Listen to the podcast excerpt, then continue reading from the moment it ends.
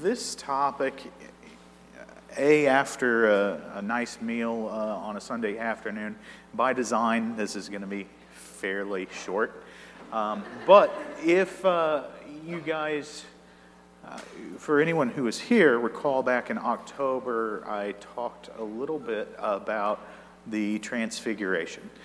And uh, one of our, I am eventually going to get to Daniel and to Isaiah, but for our first passage, we're going to a passage that's shortly before uh, Matthew's account of the Transfiguration. So this is, happens shortly before Jesus and uh, Peter, James, and John go up to the mountain. Um, and I hate to make Peter the whipping boy again. If you recall last time, uh, Peter was talking uh, to, or was observing Jesus being accompanied all of a sudden by Moses and Elijah, and he got all excited. Let's build tabernacles, which was, you know, not a good idea to the point that God corrected him on that. Well, here we have something very similar. From that time, Jesus began to show his disciples that he must go to Jerusalem and suffer many things from the elders and the chief priests and the scribes and be killed, and on the third day be raised. And Peter took him aside and began to rebuke him, saying, Far be it from you, Lord, this shall never happen to you. But he turned to Peter, Get behind me, Satan. You are a hindrance to me, for you are not setting your mind on the things of God, but on the things of man. So, obviously, Peter has a misunderstanding of, of what Jesus' mission was in coming to earth. Peter has accepted Jesus as being the Jewish Messiah, but he has a little bit of a un, he doesn't quite understand what that means fully. Um, in Jesus' own words, and the Luke account uh, puts it in Jesus' own words, uh, and again, this is shortly before Luke's account of the Transfiguration as well. Jesus speaking says, The Son of Man must suffer many things and be rejected of the elders and chief priests and scribes and be slain and rose again on the third day. So,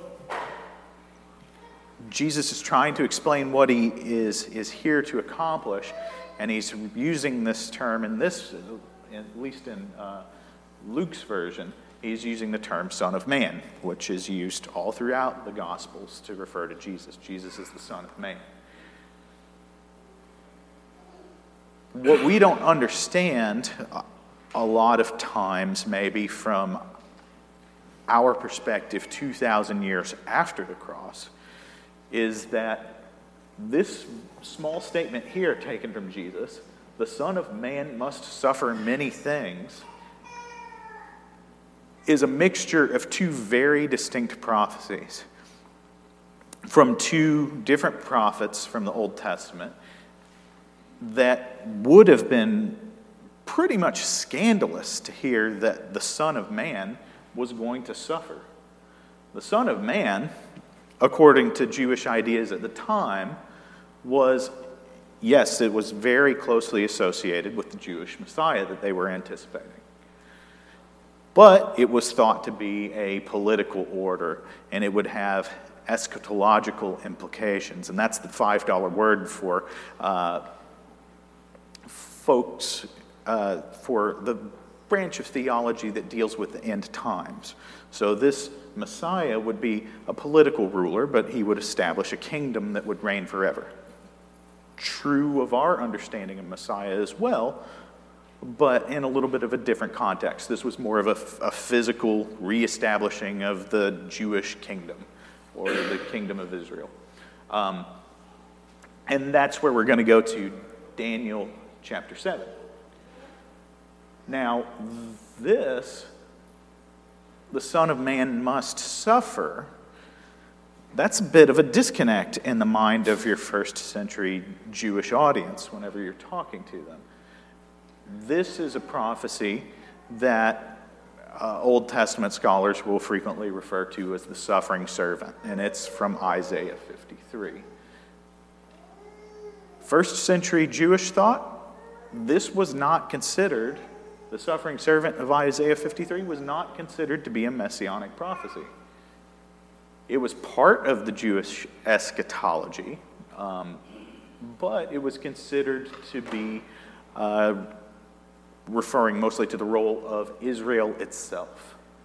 And then that's Isaiah 53, verses 2 through 10, is what we're going to read for that. But to go into Daniel, this obviously is, again, for the first century Jew, Jewish people, this is what they were looking for in their Messiah.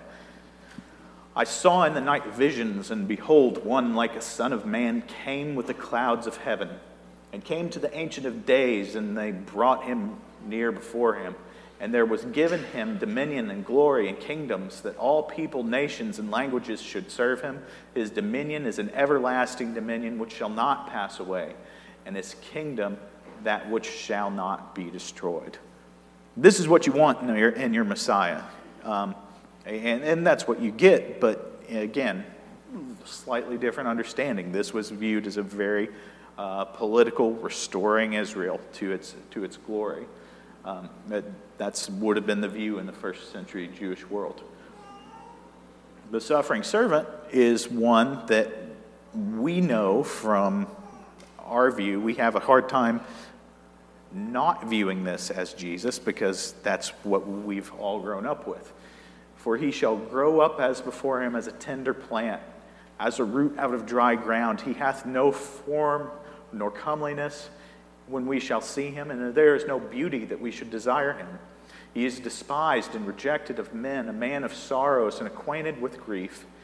And we hid, as it were, our faces from him. He was despised, and we esteemed him not. Surely he hath borne our griefs and carried our sorrows. Yet we did esteem him stricken and smitten of God and afflicted. He was wounded for our transgressions, he was bruised for our iniquities. The chastisement of our peace was upon him, and with his stripes we are healed. All we like sheep have gone astray, and we have turned every one of us to our own way, and the Lord hath laid on him the iniquity of us all. He was oppressed, and he was afflicted. Yet he opened not his mouth as he brought, was brought as a lamb into a slaughter and the sheep before the shears is dumb. So he opened not his mouth. He was taken from prison and from judgment, and who shall declare his generation? For he was cut off from the land of the living. For the transgression of my people was he stricken. And he made his grave with the wicked and with the rich in his death, because he had done no violence, neither was any deceit in his mouth. Yet it pleased the Lord to bruise him, for he hath put him to grief. When thou shalt make his soul an offering for sin, he shall see his seed, and he shall prolong his days, and the pleasure of the Lord shall prosper his hand. So, obviously, you know, if we're looking at the first passage from Daniel, we don't have much problem understanding where they're coming from. They thought that the Messiah was going to be a physical kingdom, a physical restoration of, of Israel. For Isaiah 53, I have a hard time not reading Jesus into that passage because we should. That's what the New Testament does. Even in AJ's reading, we have an allusion to Isaiah 53. But that was not the understanding at the time of the first century. These were two very distinct prophecies one related to Israel, one related to the Messiah. And so to have a suffering Messiah, a Messiah who is going to be smitten and, and beat, sure, the Messiah of Israel's understanding at the time would probably experience some hardship in a, a hero's journey, sort of a sense. But he's not a Messiah that would go through agony and torture and, and ultimately death. And Jesus says, well, yes, he is, and yes, I will. This is a, uh, a third century uh, Christian um, named Origen of Alexandria. This is actually a, uh, a, a, depiction of him that comes from around the 1200s. So it's a, like a medieval depiction of Origen. But Origen gives us a glimpse of what a first century Jewish uh, person might have thought about uh, the prophecy in Isaiah 53 through one of his uh, interlocutors. I butchered that word. Um, on one occasion, at a dispute held with certain Jews who were reckoned wise men, I quoted these prophecies, the prophecies of Isaiah 53, to which my Jewish opponent replied that these predictions bore reference to the whole Jewish people, regarded as one individual, as being in a state of dispersion and suffering, in order that many proselytes might be gained on account of the dispersion of the Jews among numerous heathen nations. One thing that I thought was interesting in this is uh, this was a common first century understanding of Isaiah 53 at the time, where Isaiah, the suffering servant, was Israel. That's, that's what they, they believed, that Israel was suffering, and Israel's dispersal and the suffering that Israel was uh, experiencing would draw proselytes to the true and living God.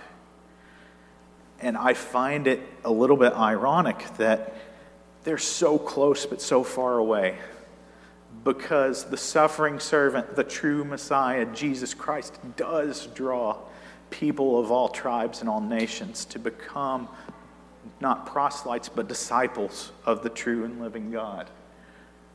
So we went through this comparison, but on the suffering servant side, we see that it was part of the Jewish eschatology because they believed that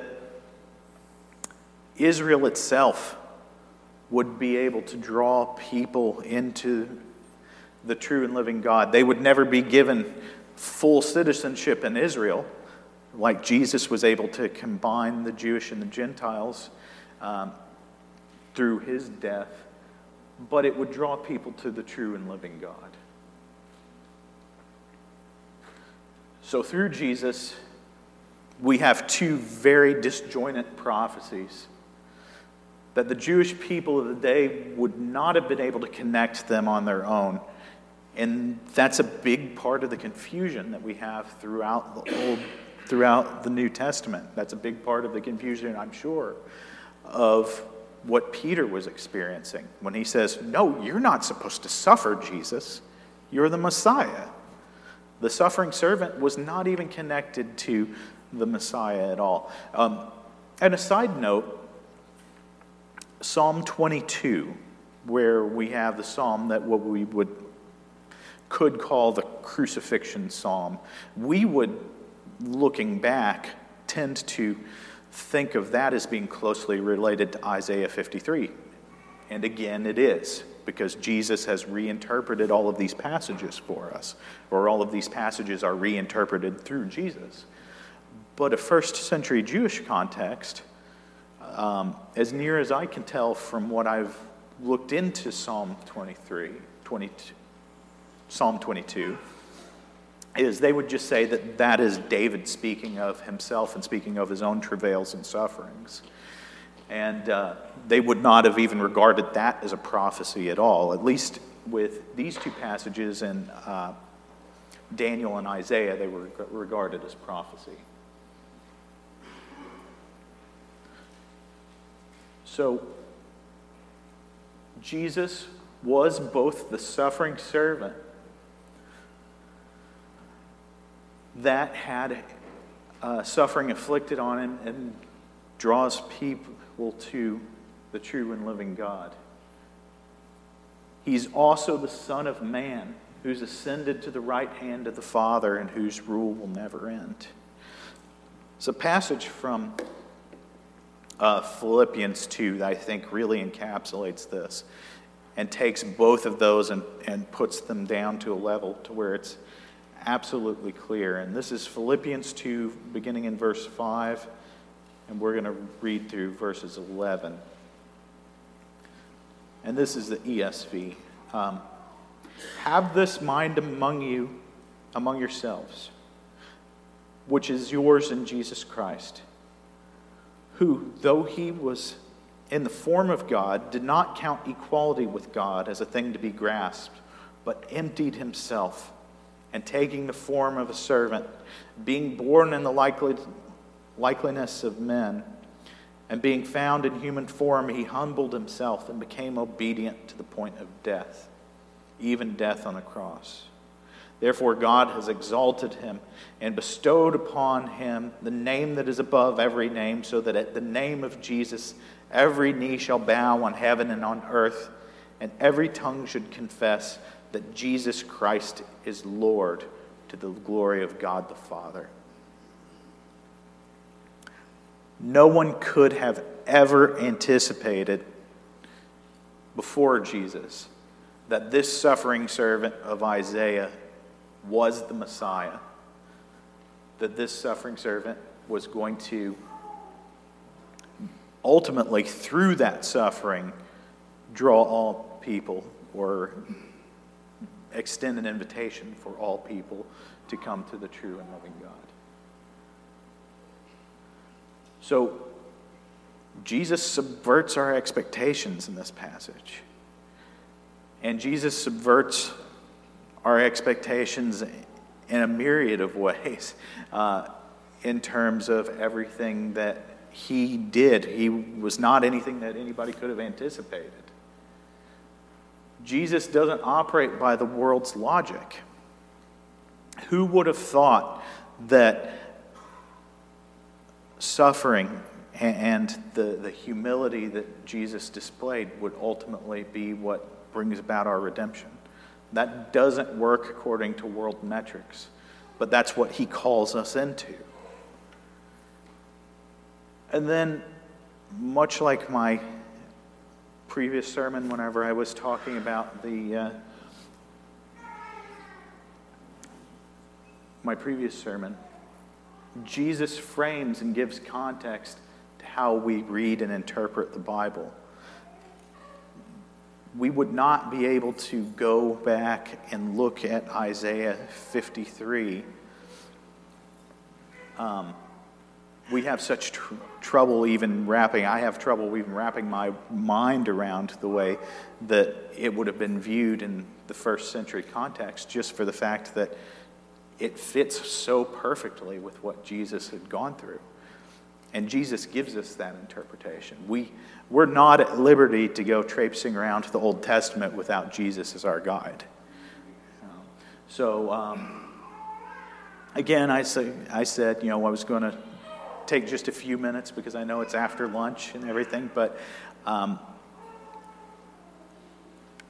we have an opportunity through the suffering servant that is Jesus Christ to humble ourselves to him and to follow in his footsteps. You know, he humbled himself to a cross and went through all of this pain and torment on our behalf so that he can be exalted and that he can be our Messiah and that we can come back into right relationship with God. He calls us into the waters of baptism and to a symbolic uh, sort of suffering and death of our own, and into a life of, of giving ourselves and pouring ourselves out for others. You know, um, that's something that we all need to do. And if you haven't come to that point yet, I would encourage you to, to think about that and to consider what was done on your behalf and what a life you can lead through submitting and following Jesus' steps.